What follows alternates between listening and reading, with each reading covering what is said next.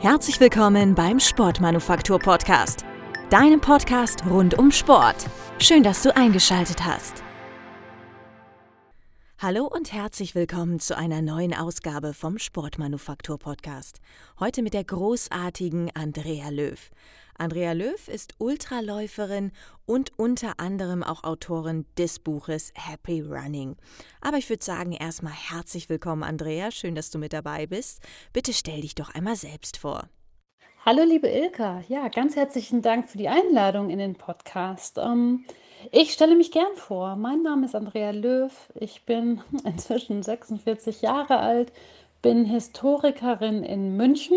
Hier bin ich stellvertretende Leiterin des Zentrums für Holocaust-Studien am Institut für Zeitgeschichte. Ähm, vor allem bin ich aber auch leidenschaftliche Läuferin. Ich laufe einfach furchtbar gerne. Ich laufe relativ viel meistens. Ich laufe gerne weit, ähm, langsam und ich laufe in normalen Zeiten, in denen man reisen kann, furchtbar gerne in fremden Ländern und entdecke damit neue Gegenden für mich.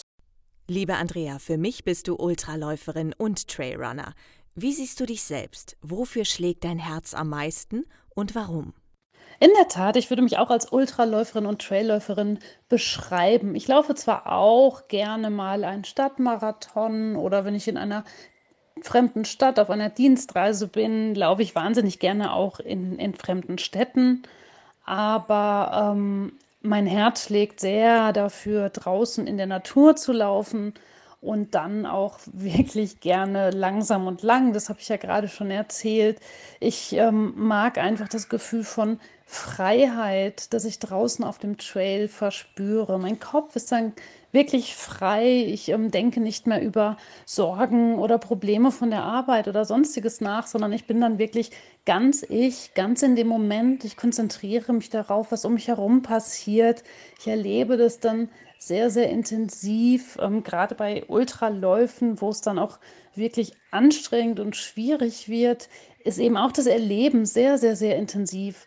Und das mag ich wahnsinnig gerne. Also ganz klar eher draußen in der Natur, draußen auf dem Trail, gerne lange Distanzen, Freiheit erleben, Abenteuer erleben. Das ist das, worum es mir beim Laufen geht. Wie wird man denn eine Ultraläuferin? Ab wann ist man denn ein Ultraläufer deiner Meinung nach? Es gibt, glaube ich, tatsächlich sogar eine Definition, die besagt, alles, was weiter ist als ein Marathon, ist ein Ultralauf. Dementsprechend wäre man ein Ultraläufer, eine Ultraläuferin, wenn man mindestens 43 Kilometer läuft. Ähm, die meisten, ähm, habe ich das Gefühl, sehen das eher so, ja, ab 50 Kilometer. Denn 50 Kilometer ist so eine sehr klassische Ultralaufdistanz. Ähm, und damit steigt man dann eigentlich meistens ein. Mein erster Ultralauf war ein 58 Kilometer Rennen mit 2000 Höhenmetern, damals im Schwarzwald. Und damit komme ich zu deiner Frage, wie wird man ein Ultraläufer? Ich habe das nie geplant. Ich ähm, habe mit 30 Jahren mit dem Laufen angefangen, eigentlich, ähm, weil ich schlimme Hüftprobleme hatte und operiert werden sollte. Und ein anderer Arzt dann zu mir sagte, nee, Mädel, mach lieber Sport, bau Muskulatur auf, dann musst du ähm, wahrscheinlich jahrelang, vielleicht sogar nie operiert werden. Na, dann habe ich langsam mit dem Laufen angefangen und dann hatte ich irgendwann meinen ersten Wettkampf, der hatte sieben Kilometer. Ähm, dann habe ich langsam, langsam die Distanzen gesteigert, hätte mir aber niemals vorstellen können, dass ich so weit, dass ich weiter als Marathon laufen kann. Und ich habe das auch wirklich nie geplant. Ähm, also ich bin nicht gelaufen und habe gedacht, oh, und eines Tages werde ich Ultraläuferin. Ich bin dann meinen ersten Marathon gelaufen, das war 2008 in Berlin, fand das super, dachte aber auch, okay, ähm, das war ziemlich aufwendig, das reicht jetzt. Und dann habe ich mich aber ein Jahr später doch auch wieder für den Marathon angemeldet, ähm, hatte Spaß dran. Und dann ähm, entscheidend für meinen Schritt zur Ultraläuferin, denke ich, war, dass ich nach München gezogen bin. Vor hm, ungefähr zehn Jahren war das, aus, aus beruflichen Gründen. Und dann kam bei mir zu meiner Laufleidenschaft tatsächlich dieses Naturerleben noch viel stärker dazu. Ähm, ich bin hier in München dann oft an der Isar gelaufen, an der, auf den Isar-Trails. Die Berge sind plötzlich viel näher. Damit dass ich meinen Laufradius für mich erweitert habe, habe ich dann aber auch andere Leute kennengelernt, für die das plötzlich gar nicht so was Abwegiges war, viel, viel weiter zu laufen als ein Marathon. Und so kam eins zum anderen. Ich war neugierig, ich wollte das alles ausprobieren und habe mich dann irgendwann angemeldet für meinen ersten Trail-Ultralauf. Und das war 2013 eben im Schwarzwald, ähm, 58 Kilometer und 2000 Höhenmeter und es hat damals die ganze Zeit ununterbrochen geschüttet. Ähm, ich bin trotzdem beim Ultralauf geblieben. Also man sieht, es ist nicht nur der Reiz mit der Landschaft, den gesehen habe ich gar nicht. Es war neblig und hat geregnet und trotzdem habe ich im selben Jahr dann noch meinen nächsten ähm, Ultralauf gemacht. 2019 erschien dein Buch Happy Running. Worum geht es in dem Buch? Ja, dieses Laufbuch zu schreiben, damit habe ich mir eigentlich selber einen großen Traum erfüllt. Ich schreibe einfach wahnsinnig gerne, ähm, habe früher, ich habe zehn, elf Jahre, war ich freie Mitarbeiterin in der Sportredaktion einer Zeitung in meiner Heimatstadt in Hagen. Ähm, beruflich schreibe ich auch sehr, sehr viel, aber das ist natürlich dann eine ganz andere Textsorte. Das sind wissenschaftliche Texte mit Fußnoten, äh, wenig Fantasie. Ähm, und ich habe dann vor einigen Jahren angefangen, über meine Laufabenteuer in einem Blog zu schreiben.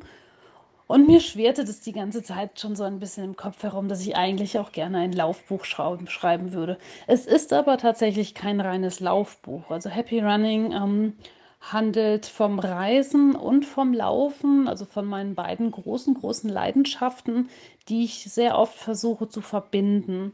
Und ähm, darüber schreibe ich. Und weil sowohl das Laufen als auch das Reisen so irre viel mit meinem sonstigen Leben zu tun haben und mein Leben eben sehr eng verbunden ist mit beiden, ist das Buch tatsächlich auch um, ähm, über mein sonstiges Leben. Also ähm, der rote Faden sind meine Läufe und meine damit verbundenen Reisen, aber ich erzähle schon auch immer, ähm, was mir sonst im Leben passiert ist und zum Beispiel in einem Kapitel über Krisen in Läufen, über DNFs und wie geht man mit Krisen um, geht es dann eben auch zum Beispiel um eine große Krise, die ich damals beim Schreiben meiner Doktorarbeit hatte, weil ich denke, dass das Laufen sehr, sehr viel mit dem Leben zu tun hat und im Grunde ist ja das ganze Leben ein Ultralauf und es ist nicht immer alles einfach. Manchmal tut es weh, manchmal muss man sich durch etwas durchbeißen.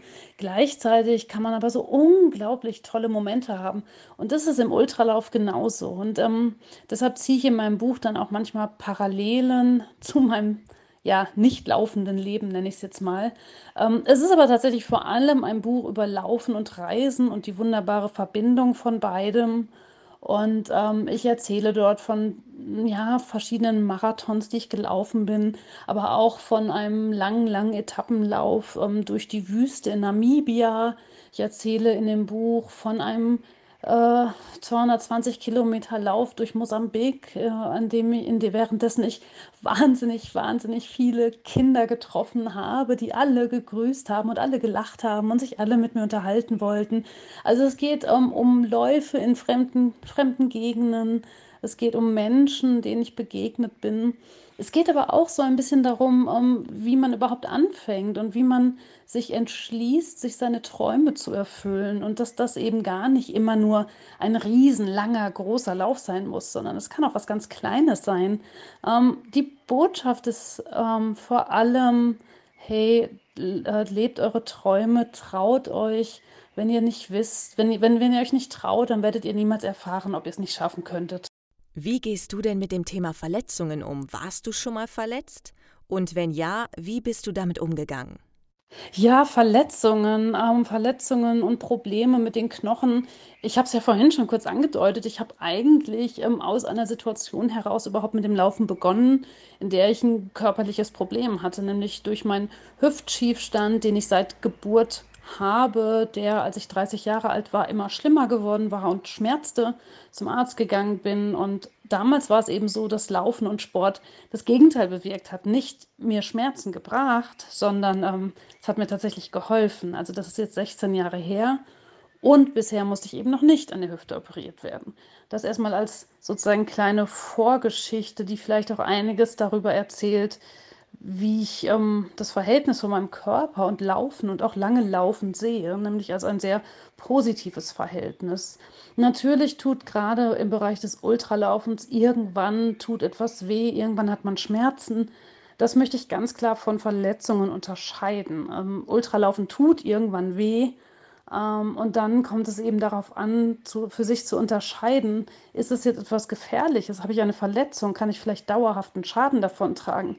Dann muss ich ernsthaft darüber nachdenken, diesen Lauf abzubrechen. Oder sind es, ich nenne es jetzt mal, die normalen Schmerzen, die dann eben irgendwann auftauchen, wenn man so lange unterwegs ist und möglicherweise auch über mehrere Tage, dann muss ich da eben durch. Aber ähm, sobald wirklich der begründete Verdacht besteht, ähm, dass dauerhafter Schaden kommen kann, äh, gehe ich da schon eher defensiv mit um. Also ich habe zweimal den Transalpine Run, einmal während und einmal nach der fünften Etappe abgebrochen, sehr, sehr, sehr schweren Herzens. Aber da war es dann eben so, dass ich eine Entzündung im Schienbein ähm, in der Sehne vorne hatte. Und also beim zweiten Mal es tat wahnsinnig weh, es war wahnsinnig geschwollen. Ich bin noch zwei, drei Etappen mit dieser Entzündung gelaufen. Und als ich ausgestiegen bin, war eben so ein Punkt. Da hat der Rennarzt mir gesagt, naja, wenn du jetzt weitermachst, kann es sein, dass das chronisch wird und dann läufst du vielleicht ein ganzes Jahr nicht mehr. Und ich finde, in solchen Momenten muss man sich dann schon die Frage stellen, ist es das wert? Muss ich mich jetzt hier völlig kaputt machen? Oder ist es dann nicht vielleicht besser, jetzt schweren Herzens, ja, das tut wahnsinnig weh, ich habe Rotz und Wasser geheult, aber ist es nicht vielleicht besser, dann jetzt kürzer zu treten? Also ich, man muss sehr, und das lernt man, denke ich auch, je länger man läuft, äh, auf seinen Körper hören, in seinen Körper hineinspüren und vielleicht auch mal irgendwo danach gehen. Du bist ja weltweit laufend unterwegs. Am meisten hat mich deine erfolgreiche Teilnahme an The Track beeindruckt. Erzähl uns doch mal, wie du überhaupt auf die Idee gekommen bist, dort mitzulaufen und welche Erfahrungen du dort gemacht hast. The Track, ja, The Track in Australien. Mein, das war mein großer, großer Traum äh, seit einigen Jahren schon. Ähm, seit ich mein erstes selbstversorgtes Etappenrennen gefinisht habe, habe ich so ein bisschen damit geliebäugelt, eines Tages The Track zu laufen. Kurze Erklärung zu diesem Rennen. Ähm, The Track findet alle zwei Jahre statt. Es ist, ähm, so heißt es zumindest, das längste selbstversorgte Rennen der Welt. Selbstversorgt heißt alles, was du während des Laufs brauchst, außer Wasser und, und einem Zelt. Alles andere musst du selber in deinem Rucksack dabei haben. Das heißt, dein Essen, ähm, einen Schlafsack, eine Isomatte oder worauf auch immer du nachts liegen möchtest, eine warme Jacke für abends, eine lange Hose für abends, Essen für die Tage, ähm, wenn du ein Getränkepulver brauchst, ein Erste-Hilfe-Set, die Verpflegung während des Laufs. Alles, alles, alles musst du in deinem Rucksack haben. Das heißt, der Rucksack ist schwer. Ähm, und The Track ist also ein Rennen, das dann mit diesen Bedingungen über neun Tage 522 Kilometer durchs australische Outback führt. Also der Start ist in der Nähe von Alice Springs und das Ziel ist äh, in Sichtentfernung ganz in der Nähe vom Ayers Rock oder Uluru, wie der heilige Berg der Aborigines in deren Sprache genannt wird. Also das Ziel ist wirklich magisch. Und ähm, ja, ich hatte ganz, ich hatte lange überlegt, kann ich das schon, bin ich schon so weit, ein so langes Rennen äh, zu machen, habe mich dann aber angemeldet und bin letztes Jahr, also 2019 im Mai, das ist jetzt etwas mehr als ein Jahr her, dieses Rennen gelaufen. Und ähm, das war wirklich mit, mit großem Abstand das Härteste, was ich jemals gemacht habe. Es ist halt einfach bei diesem Rennen so, ähm, dass es so weit ist. Man muss einfach jeden Tag wieder da raus und hat irgendwelche Etappen über 40, 50, auch mal 60 Kilometer, bevor dann die aller, allerletzte Etappe äh, nochmal 137 Kilometer hat. Und 137 Kilometer das ist das weiteste gewesen, was ich bisher überhaupt am Stück gelaufen bin. Also ich bin schon mal ein 125 Kilometer Rennen gelaufen. Da hatte ich dann aber eben nicht schon über, was sind es, 380 Kilometer in den Beinen. Also das Rennen ist wirklich hart. Es ist aber auch ein wahnsinnig intensives Rennen. Ähm, in diesem Rennen geht es, naja, es geht sehr viel um dich selber. Du lernst dich selber sehr gut kennen. Du hast nämlich ganz viel Zeit mit dir da draußen. Ähm, es geht aber auch um Freundschaft. Rennen ist plötzlich nicht mehr nur ein Einzelsport, sondern ähm, es geht um die Kameradschaft da draußen mit den anderen Läufern. Du hilfst dir gegenseitig, wenn du dich triffst. Wenn es einem nicht gut geht, dann bleibst du stehen und fragst den und, und schaust, wie es dem geht. Und also es hat sehr viel mit Freundschaft zu tun. Du lernst dich selber kennen. Es ist sehr intensiv. Die Landschaft ähm, ist manchmal über Stunden immer, immer, immer gleich. Roter Sand, lange Piste, immer geradeaus und so ein bisschen rauf und runter dabei. Und trotzdem ähm, ist es nicht langweilig, weil du einfach wahnsinnig mit dir zu tun hast da draußen. Ähm, das, wenn ich das jetzt gesagt habe mit der, Langweil mit der ähm, manchmal eintönigen Landschaft, ähm, das Rennen insgesamt ist überhaupt nicht eintönig. Die ersten beiden Tage geht es durchs Gebirge in der Nähe von Alice Springs. Ähm, ist ein wunder, wunderschönes Gebirge. Die beiden Tage waren auch wirklich anders und anstrengend ähm, mit Höhenmeter, mit Kletterei. Ähm, und danach wird es ab der dritten Etappe wird es eher flach mit ein bisschen rauf und runter, aber vor allem diese langen Pisten auf rotem Sand, ähm, die man so aus dem Outback kennt. Eine große Herausforderung waren Fliegen. Fliegen, Fliegen, Fliegen, kleine Fliegen. Ähm, es gibt Bilder von mir, da sieht man das Pink von meinem Rucksack nicht mehr, weil der Rucksack komplett voller Fliegen war. Die Fliegen wollen in deine Augen, in deinen Mund, in deine Nase, in deine Ohren. Die Fliegen wollen überall hin und sie sind das, während des ganzen Laufs bei dir, weil sie mit dem Sonnenaufgang kommen und bis zum Sonnenuntergang bei dir sind. Das war manchmal wirklich, wirklich hart, weil du ja so fertig bist und du hechelst so ein bisschen darum und du kannst aber gar nicht richtig tief einatmen, weil du Angst hast, die Fliegen kommen. Also die Fliegen waren manchmal eine wirklich große Herausforderung. Ähm, ja, The Track war natürlich auch ein Rennen, wo es irgendwann wahnsinnig wehgetan hat. Also einfach durch die Distanzen. Die, die Distanz ist einfach lang. Die selbstversorgten Rennen, die ich vorher gemacht habe, so die, ich sage jetzt mal, normale Distanz bei solchen Rennen sind 250 Kilometer in sechs Etappen. Ja, und 250 Kilometer hieß bei The Track, hey, hey, du hast noch nicht mal die Hälfte hinter dir. Das heißt, der Punkt, also an, an Kilometern, an dem ich sonst endlich, endlich im Ziel war und alles tat schon so weh und ich hatte Blasen, da hatte ich in Australien noch nicht mal die Hälfte. Und das war schon mental manchmal sehr, sehr hart. Also ich weiß noch, ich hatte die zweitlängste Etappe, die war über 60 Kilometer ungefähr. Und da hatte ich so einen Tiefpunkt. Da habe ich irgendwann wirklich schreiend und heulend in diesem Outback gestanden und mich dafür verflucht, dass ich das hier gerade mache und warum überhaupt. Und, und das war wirklich, wirklich hart. Und das, das Tolle ist nur, du kommst da selber wieder raus und damit lernst du ganz, ganz viel über dich und über dein Leben. Du kommst wieder raus und plötzlich läufst du weiter und dann bist du am letzten Checkpoint der Etappe und danach sind es nur noch 18 Kilometer und dann kommst du ins Ziel und das ist wirklich intensiv. Ja, und dann die letzte Etappe, ich habe es vorhin schon gesagt, also 137 Kilometer. Ähm, das ist im Grunde nochmal das zweite Rennen. Also du beendest nach der, mit der achten Etappe ein 380 Kilometer Rennen und dann kommt am nächsten Tag nochmal ähm, ein zweites Rennen. Also so haben mir das auch andere Läufer gesagt, dass sie das so empfunden haben. Und ich hatte mir, ähm, wie damals beim Transalpine Run, aber zum Glück diesmal erst auf dieser vorletzten Etappe, fing mein Schienbein wieder an weh zu tun. Also durch diese wirklich große Belastung. Und mit, mit der Sorge, dass das jetzt ganz schlimm wird, bin ich dann natürlich in die letzte Etappe hineingegangen es hat irgendwie gehalten. ich habe ähm, nach dem Lauf dann lange pausiert, aber es hat zum Glück gehalten und ähm, diese 137 Kilometer Etappe, ähm, also es ging los morgens um, ich glaube um acht.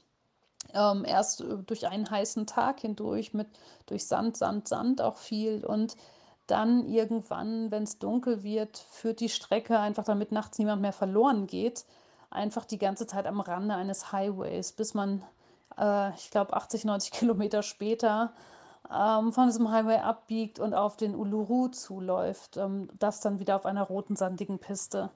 Ähm, diese Nacht hat sich wahnsinnig gezogen, war wahnsinnig hart. Es war irgendwann ein Wechsel aus Gehen und Laufen. Beides tat auf irgendeine Art und Weise weh. Zum Glück, zum Glück habe ich, ähm, ich glaube ungefähr bei Kilometer 80 oder so, meinen Zeltnachbarn Sascha getroffen, der eigentlich immer viel schneller unterwegs war als ich und an dem Tag aber eben auch sehr zu kämpfen hatte. Und dann sind wir einen großen Teil dieser Strecke tatsächlich zusammengelaufen und das war Wahnsinn. Das hat so viel geholfen, weil einem von uns beiden ging es immer irgendwie schlechter, dem anderen aber besser. Und der, dem es besser ging, der hat dann Witze gemacht oder irgendwas erzählt oder irgendwas gemacht. Wir haben, das hört sich jetzt vielleicht absurd an, aber wir haben mitten in der Nacht irgendwann angefangen, Udo Jürgens Lieder zu singen, weil ähm, die, die Zeit ging einfach nicht vorbei. Es hat sich so gezogen. Und dann habe ich irgendwann angefangen und immer, immer wieder geht die Sonne auf zu singen. Und dann habe ich angefangen rumzuphilosophieren, dass egal wie hart es jetzt ist, die Sonne auch jetzt gleich irgendwann wieder aufgehen wird. Und wenn die Sonne aufgeht, dann sehen wir den IS Rock und dann sind wir fast schon da. Und aus diesen philosophischen Glanzleistungen ähm, hat sich dann irgendwann ergeben, dass wir Udo Jürgens Lieder gesungen haben. Das klingt absurd, aber das hat sehr, sehr, sehr geholfen. Und ja, der Zieleinlauf, das war groß. Das war wirklich groß. Also wir haben 25 Stunden für diese letzte Etappe gebraucht. Ähm, und irgendwann waren wir da und dann war das eben das Ziel von diesem gesamten Rennen, das Ziel nach 522 Kilometern das ist schon, das ist dann wirklich ein Moment, den vergisst du nie, nie wieder. Und allein für diesen einen großen Moment haben sich dann alle, alle Momente vorher so sehr gelohnt. Wenn man deine Laufaktivität mitverfolgt, dann bekommt man den Eindruck, es gibt kein zu lang oder zu weit. Gibt es für dich Grenzen? Und wenn ja, wo sind diese Grenzen? Oh doch, es gibt Grenzen, es gibt zu lang, es gibt zu weit. Ähm, das ist ja auch sehr ähm, von der Form abhängig, in der du dich gerade im Moment befindest. Also ich merke bei mir jetzt gerade im Moment, seit ein paar Wochen, seit der Corona-Krise ähm, und seit eben auch alle meine Wettkämpfe, die ich jetzt gerade gemacht hätte und nächst, in zwei Wochen wäre ich eigentlich in Norwegen und würde ein 140 Kilometer Rennen laufen. Jetzt, wo all das gecancelt ist und ich ähm, nichts habe, wofür ich ganz gezielt trainiere, bin ich auch völlig außer Form. Also ich gehe zwar laufen vier, fünf Mal die Woche, manchmal auch fünf, sechs Mal die Woche, aber ähm, mir fehlt das große Ziel und da merke ich dann einfach, also ich bin heute aus Spaß einen Halbmarathon gelaufen, den virtuellen Heller Hamburg Halbmarathon und ich habe mich da total durchgeschleppt und es war halt heiß, also mir war es dann plötzlich zu heiß, ausgerechnet mir, der Wüstenläuferin. Also was ich sagen will, das mit zu lang und zu weit ist ähm, sehr relativ. Und ähm, ich werde sicherlich nichts machen, was länger ist als dieses Rennen in Australien, also 522 Kilometer war irre lang. Und ähm, mir geht es auch bei diese, wenn ich mir solche Läufe aussuche, gar nicht so sehr darum, dass es jetzt noch weiter oder noch extremer sein muss, sondern es geht mir um die Art des Abenteuers und die Art der Herausforderung. Und ähm, ich möchte noch ganz, ganz viele tolle Abenteuer erleben und das ist das, das Große. Und dann ist es eben manchmal auch das Weitere. Also ich laufe dann jetzt zum Beispiel, wenn es dann stattfinden kann, im äh, Ende September, Anfang Oktober zum zweiten Mal ähm, in Tunesien einen Wüstenlauf. Da hätte es dies Jahr zum ersten Mal außer der 100 Kilometer Distanz auch 50 Kilometer gegeben. Ich hatte kurz überlegt, mich für die 50 anzumelden, eben weil ich im Moment mich nicht so fit fühle. Und dann habe ich gedacht, boah, aber dann geht dir die Hälfte des Abenteuers ja verloren. Du willst doch in dieser Wüste sein. Also was ich sagen will, es ist, geht gar nicht darum, dass es so extrem sein muss, sondern es geht darum, hey, das ist ein großes Abenteuer und das will ich erleben.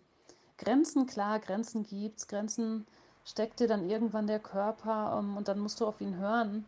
Aber viele Grenzen machen wir uns, glaube ich, selber im Kopf. Um, und die zu überwinden, um, ähm, dazu kann ich jeden, der hier zuhört, eigentlich nur einladen. Das ist wirklich eine großartige Erfahrung. Andrea, was glaubst du, inwieweit ist die mentale Stärke ausschlaggebend für ein Finish eines Ultralaufs? Oh, die mentale Stärke ist ganz, ganz wichtig bei einem Ultralauf. Ähm, natürlich musst du irre viel trainieren, also gerade am Anfang muss, wenn du anfängst, die Distanzen zu steigern.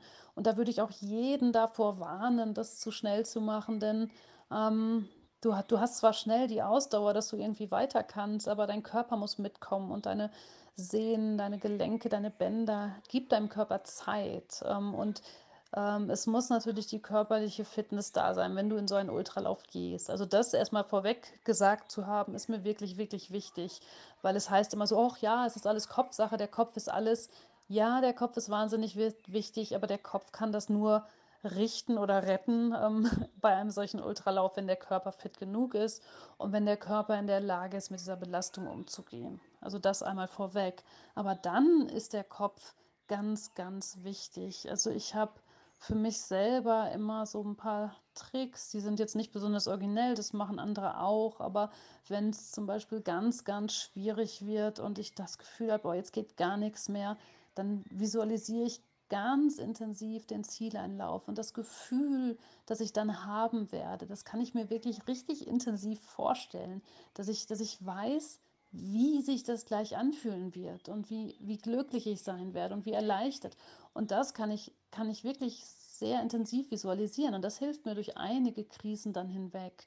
Ähm, was ich auch inzwischen mache, ähm, ich weiß einfach, ich habe schon sehr viele, sehr lange Rennen finishen können.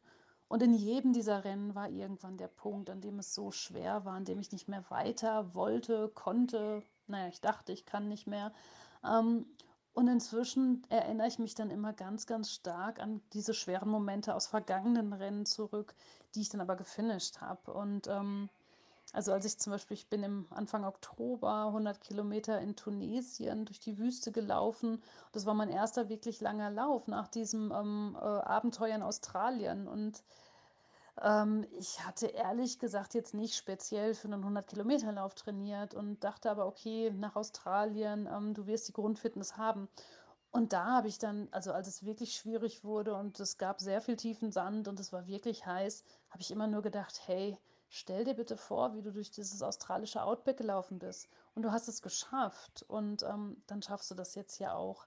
Also der, der Kopf und der Glaube an die eigenen Stärken und daran, dass man das hier schaffen kann, der ist bei einem Ultra ganz, ganz wichtig. Denn du hast ja im Grunde nie im Training die ganze Distanz gemacht. Also du würdest dich ja im Training schon kaputt machen, wenn du für einen 100 Kilometer Lauf ständig 100 Kilometer laufen würdest. Das heißt, du kommst irgendwann an den Punkt, an dem der Körper so ein bisschen jetzt damit umgehen muss, oh, das hier ähm, habe ich jetzt aber im Training gar nicht gemacht und ähm, kann ich das überhaupt? Und, und dann kommt eben der Kopf rein und das spielt eine ganz große Rolle. Wir haben ja über The Track gesprochen. Welche weiteren Laufevents, wo du dabei warst, kommen dir in den Sinn, wenn ich dich nach deinen Highlight-Events frage? Ein ganz, ganz großes Highlight für mich war tatsächlich mein erstes selbstversorgtes Rennen. Das war 2017 ähm, das, das äh, Sahara Race in Namibia. Also es hieß damals noch Sahara Race, weil es früher in der Sahara stattgefunden hat. Und der Veranstalter hat das dann aber aus Sicherheitsgründen nach Namibia verlegt. Und das war, ähm, da hatte ich zwar schon einige Ultras in den Knochen, ähm, auch schon Etappenläufe gemacht, aber das war tatsächlich das erste Mal, dass ich mich in die Wüste getraut habe und dann auch noch ein solches selbstversorgtes Rennen, wo man eben alles selber tragen muss. Und ähm, das war wirklich, wirklich groß. Das war so ein wahnsinniges Abenteuer. Ähm, das Rennen, wir waren in, mit einer sehr, sehr netten Gruppe von Leuten unterwegs dann habe ich dort auch noch wahnsinnig nette andere Läuferinnen und Läufer kennengelernt. Das ist ohnehin bei diesen mehrtägigen Rennen, in, bei denen man auch ähm, zusammen zeltet abends.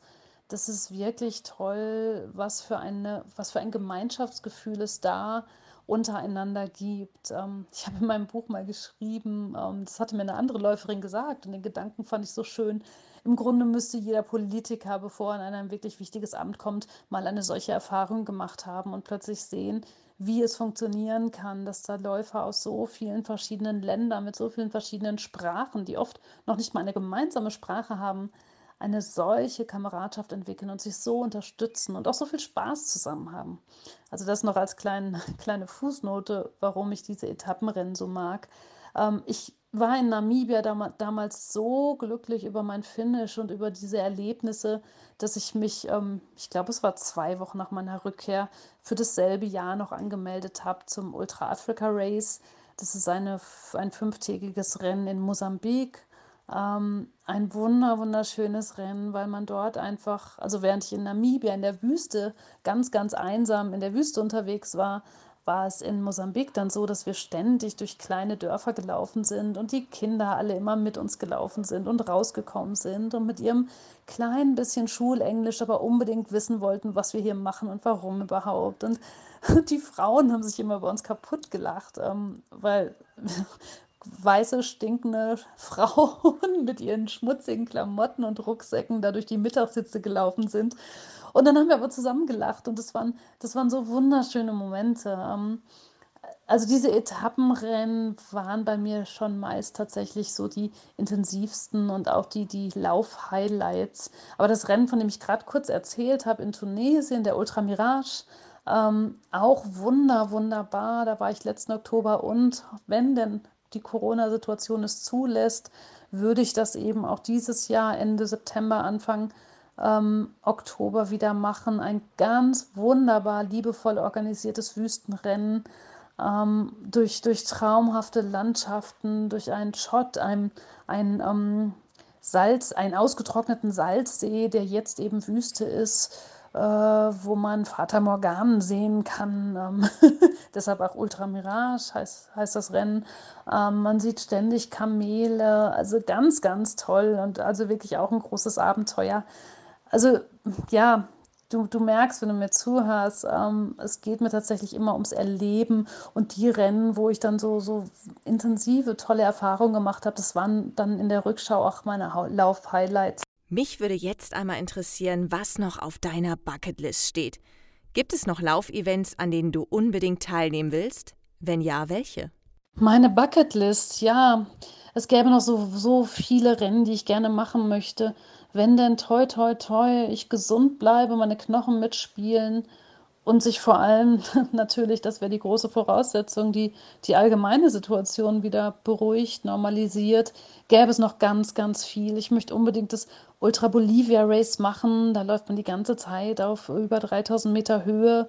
Ähm, das Atacama Race, also sprich in, in Zentral-, Süd- und Mittelamerika, ähm, bin ich noch gar keine Rennen gelaufen. Da will ich noch einiges machen. Äh, ich will unbedingt wieder in Wüsten. Ich, ich, ich mag einfach so wahnsinnig gerne Wüste. Wüste macht so viel mit mir und meinem Kopf und ich liebe das da draußen, diese Einsamkeit. Also Wüstenrennen möchte ich hoffentlich noch einige machen. Ich möchte auch wieder mein geliebtes Afrika vor allem Ostafrika, einfach weil ich da die Sprache verstehe, weil ich Englisch kann, aber kein Französisch, ähm, weil ich natürlich auch mit den Menschen reden möchte. Also es gäbe noch sehr, sehr viele Rennen, die ich gerne machen möchte und es kommen ja auch immer mal wieder neue dazu. Ach genau, in Bhutan gibt es eins, das würde ich gerne machen. Also ähm, meine, meine Bucketlist äh, wäre endlos, glaube ich, wenn ich mich hinsetzen würde und aufschreiben würde, was ich gerne machen möchte. Andrea, was sollten wir unbedingt zu dir wissen? Oder gibt es was, was du anderen mit auf den Weg geben möchtest? Ja, ich habe es eingangs ja schon gesagt. Ich ähm, blogge auch über meine Laufabenteuer unter www.runninghappy.de. Schaut da doch gerne mal rein. Ähm, vielleicht habt ihr jetzt auch beim Zuhören Lust bekommen, in mein Buch Happy Running einmal reinzulesen. Das würde mich natürlich wahnsinnig freuen. Ich habe auch noch Exemplare zu Hause, die ich gerne verkaufe und da schreibe ich natürlich gerne was rein. Man skippt mich auch auf Facebook und Instagram und Twitter. Da bin ich überall mit Running Happy. Auf Twitter und Instagram musste man noch meine Initialien davor setzen. AL Running Happy. Ja, aber das findet ihr bestimmt. Ähm, ja, ich versuche weiter, so viel es geht, zu laufen. Gleichzeitig ähm, arbeite ich eben auch sehr gerne in der Stellung und Position, in der ich da bin. Und das ist, macht es manchmal nicht gar nicht so leicht. Und ähm, also das mit dem vielen Laufen und das alles unter einen Hut zu bringen. Ähm, ich werde, wenn die Situation es zulässt, ähm, werde ich im Oktober, Ende Oktober für neun Monate nach Washington gehen. Das dann nicht um zu laufen, werde ich natürlich auch tun. Aber das United States Holocaust Memorial Museum hat mich zu meiner großen Freude als deren Senior Scholar eingeladen. Ich hätte dort also ein Fellowship und hoffe sehr, dass ich ab November, dass das möglich ist, ähm, dass ich dort für neun Monate sein werde. Und dann würde ich natürlich auf meinem Laufblog und allen anderen Kanälen von diversen Rennen aus den USA berichten. Drückt mir die Daumen, dass das klappt. Liebe Andrea, dann sage ich vielen Dank, dass du heute im Sportmanufaktur-Podcast mit dabei warst. Nächste Woche begrüße ich wieder einen anderen interessanten Sportler an dieser Stelle. Und wenn ihr vielleicht noch jemanden habt, der unbedingt in meinem Podcast zu Gast sein sollte, dann schreibt mir doch einfach eine E-Mail an podcast.ilkagrunewold.de. Wer weiß, vielleicht habe ich dann schon bald euren Wunschkandidaten bei mir im Podcast. Ich wünsche euch eine schöne Woche. Bis bald.